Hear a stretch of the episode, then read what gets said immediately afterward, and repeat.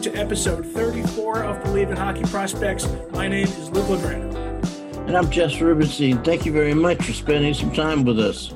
Today's episode is brought to you by Bet Online. The NBA returns this month, and what better way to celebrate the return of basketball than the chance to win some money while you watch? Bet Online has futures on every team for all you NBA fans, so now you can place a bet on who you think will win each division, conference, and that coveted NBA championship. But whether you're looking to place a bet on the NBA, upcoming games in the NFL, or any other sport, Bet Online has you covered. So head on over to betonline.ag and take advantage of all the great sign-up bonuses. Again, that's betonline.ag. Sign up today. This is Believe in Hockey Prospects, the show all about discussing the future stars in the game of hockey.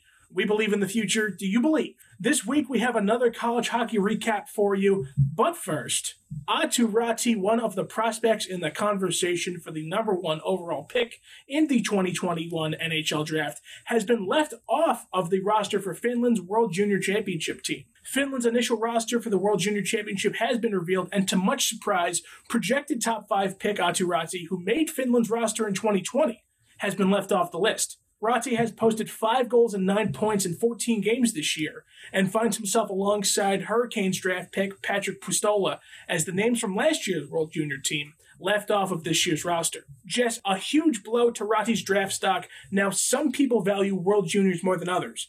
But does this decision from Team Finland deal a huge blow to where we could see Raty drafted next year? Absolutely not. Yes, the World Juniors is a really important tournament but it's not the end all do all for somebody's draft picks. I mean, he could have been injured during this time frame, and I think the scouts would simply look at what his whole body of work is.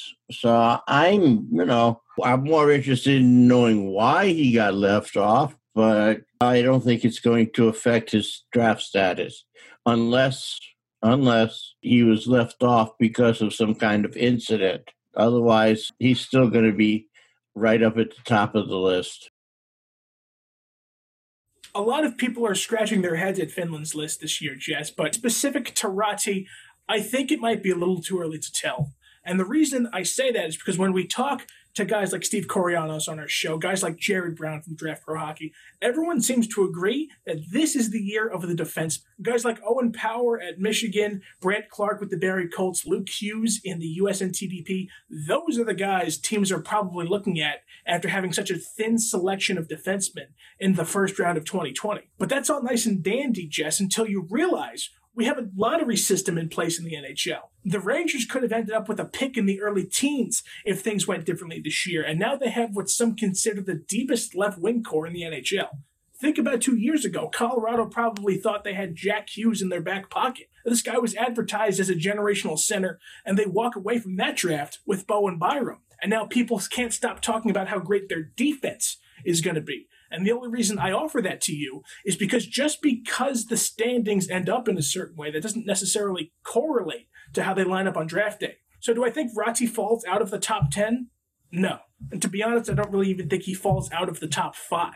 But if what you're looking for is gone on draft day and they call your number, maybe you're going to be looking at guys like Matty Beniers from Michigan, maybe Chaz Lucius. Maybe the center you wanted was gone and you go with Dylan Guenther on the wing because you like him that much better. So I think it's a little too early to sell Raty down the river, but we saw it happen with Lucas Raymond this past draft. We're going to have to see more out of Raty if he wants to hold on to that top spot. It happens. I mean, every year somebody's left off. You got to have something controversial to talk about. I want to know why. Why do you leave a player like that off? Other than that, I didn't look at Finland as a real contender this year. They're more of a just on the outsides of, say, Team USA, Russia, and Sweden. And that's the way it always is. So I'm not going to make a big deal about it.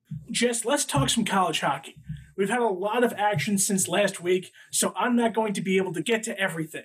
But I will try to get in as much as I can. So here's what we've seen as of recording this episode. Let's start with recapping the Big Ten. We had three split series this weekend, Jess. Number 7, Michigan faced off against Penn State. Number 13, Ohio State squared off with number 14, Wisconsin. And number 16, Notre Dame went up against number 20, Arizona State. With all of those teams leaving the week 1 and 1. The only sweep in the Big Ten was number 5, Minnesota, picking up two wins against Michigan State on Thursday and Friday. The NCHC opened up competition this week the big winners, number one, North Dakota, number three, Minnesota Duluth, and St. Cloud State, all walk away from this week without a loss following them out the door.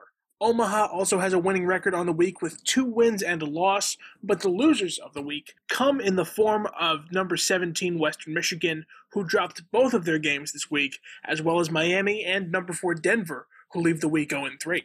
And now for the quick recaps only four games in the Hockey East. We had a split series between number eight UMass and Merrimack, and a sweep by number two Boston College over number 12 Providence. A 3 0 shutout on Friday, and a 9 0 shutout on Saturday a couple of games in the WCHA as well.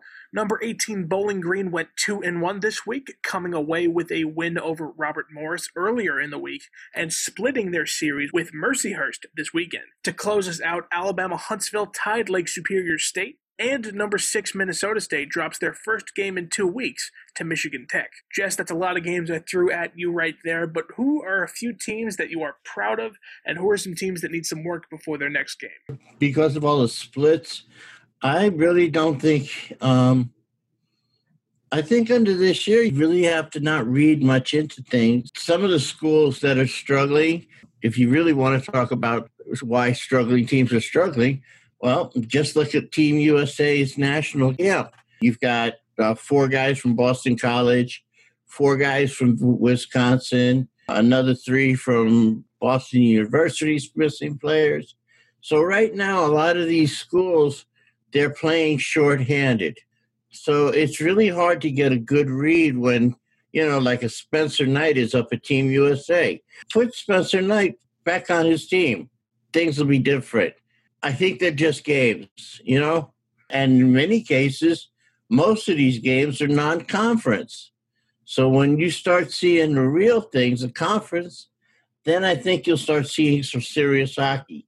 It also, like I said, it hurts when teams are missing their best players. Right now, Hockey USA is sitting on 29 players, and just about all of them, all but I think one, is a college player uh, the one that's not is actually a college player who saw his season canceled. It's hard to get a good read on because of COVID. Normally, at this point in time, we're coming up on what would have been the holiday break. And so this year we're not. And so we're not seeing teams playing. We're still waiting on teams, heck, to make their debut. You're definitely right, Jess. We talked last week about how hard the starting and stopping is for teams because of all the postponements. We didn't even talk about the players leaving for camps, coming back, doing all of that starting and stopping, and having to get reacclimated to their situation. But I do want to give some recognition to some teams. My star of the week and my biggest disappointment actually come in the same series. I obviously don't get a vote in the Eshel poll, but if I did, BC is my number one team, no question. Four games against all ranked teams, 22 goals for, six goals against. The Eagles are on a tear right now. And coming up, they have a series against UConn, Northeastern, Merrimack. All of those should be wins for BC. The Eagles are absolutely my pick for the number one team in the nation. But let's talk about the Friars. I like the Friars a lot. They have a very talented team, but no goals and 12 let in against BC. That's not going to fly for any team. Obviously, BC is one of the best teams in the nation, but Providence has really set themselves up to be ready for something like this, to at least score a goal. I really believe that this year, once again, was going to be a year where the Friars were once again one of the most slept on teams in the NCAA. I felt that way last year. I thought that would be the situation again this year, but they really need to get their act together. I also want to give a quick tip of the cap to St. Cloud State. They should find themselves in the rankings on Monday. Two ranked teams taken down, very impressive. They got some tough games ahead of them. So that will be telling of what to expect from St. Cloud, but a great start there. And we also have to talk about Denver, of course. I get it. Tough start to the season. They play the number one team in the nation twice, the number three team twice, St. Cloud, Miami, all just to start the season. That's not a cakewalk. But I think they need a readjustment because these are close games and they keep coming up short. the Pioneers are going to have to figure out how to steal a game because if they stay on this track, it might be a little too late to figure out what they're going to do by the time the season's end. I'm looking at the roster for the December camp, which is going on as we speak. It's amazing how some of these teams are, are surviving. 29 players have come off of it. They still have to make cuts down to 25. You're looking at the cream of the crop of the teams that are going to play for them. And you're looking at all these teams that are being held in limbo because of you know, Team USA or Team well, Team Canada is not taking any real talent from the, the USA NC2As because individual teams there have kind of like made it really hard for Canada to get any of their prospects from NC2A schools. So talk to me January and we'll see where everybody's at. Jess, I also just got word that Team USA will also be making some substitutions on their 29 man roster due to COVID. There has been a case connected to Boston University. So, Robert Mastrosimone, Alex Vlasic, and Drew Commesso are all being removed as a precautionary measure. Taking their spots are Tyler Kleven from North Dakota, Hunter Skinner of the London Knights, and Logan Stein of Ferris State. So there you go, yet another plot twist in the crazy state of the relationship between the NCAA and USA Hockey this year. I think the key is we're, we're still dealing with COVID. And I think COVID is just totally freaking up everything. I mean, you're still getting people that haven't played games like Northeastern and Hockey East. They haven't played. There aren't any real non conference games unless they're within the conference people are calling them non conference games. This is going to be the weird year. Okay? Just be happy that you can see games. And speaking of which, people who keep saying that, oh, I can't see hockey, I'm not watching hockey. Yeah, you can. If you stream hockey games or if you stream TV, you can see hockey. The Hockey East is on CBS All Access. Uh, Big Ten hockey is on Big Ten Network and ESPN University. CBS Sports will show the NCHC games. Please don't say you can't find hockey. It's easy to find hockey. If you want more hockey, go to Flow Hockey.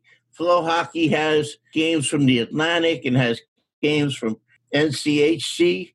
So please, you want to watch hockey, it's there. You just got to look a little bit for it. Jess, for those people at home who may not be watching too much hockey, give them one team to look at.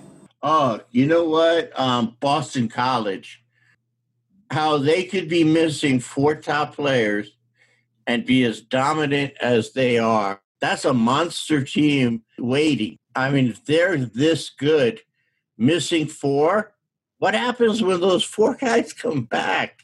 If you want to say NC2A tournament favorite right now, man, I'm saying Boston College. I, I wouldn't be surprised if they went undefeated going to the Frozen Four. That's a great pick, Jess. The BC Eagles are one of the best teams in the nation. If I had to pick one team to watch as a newcomer, I wouldn't personally as a Penn State fan, but the Michigan Wolverines have got something special going on this year. Jess, how many times have you talked about one of your favorite guys, Eric Ciccolini? He has not been able to be a mainstay on this team because they are so deep at the forward position that even a guy with NHL draft rights can't slot in every single night. From this past draft alone, you can watch Thomas Bordeleau, Brendan Brisson, and Jacob Truscott. But on top of that, Cam York is set to be one of the best prospects in the Flyers pool, and Jack Becker plays one mean game, that's for sure. And the best part is, they're not even done yet.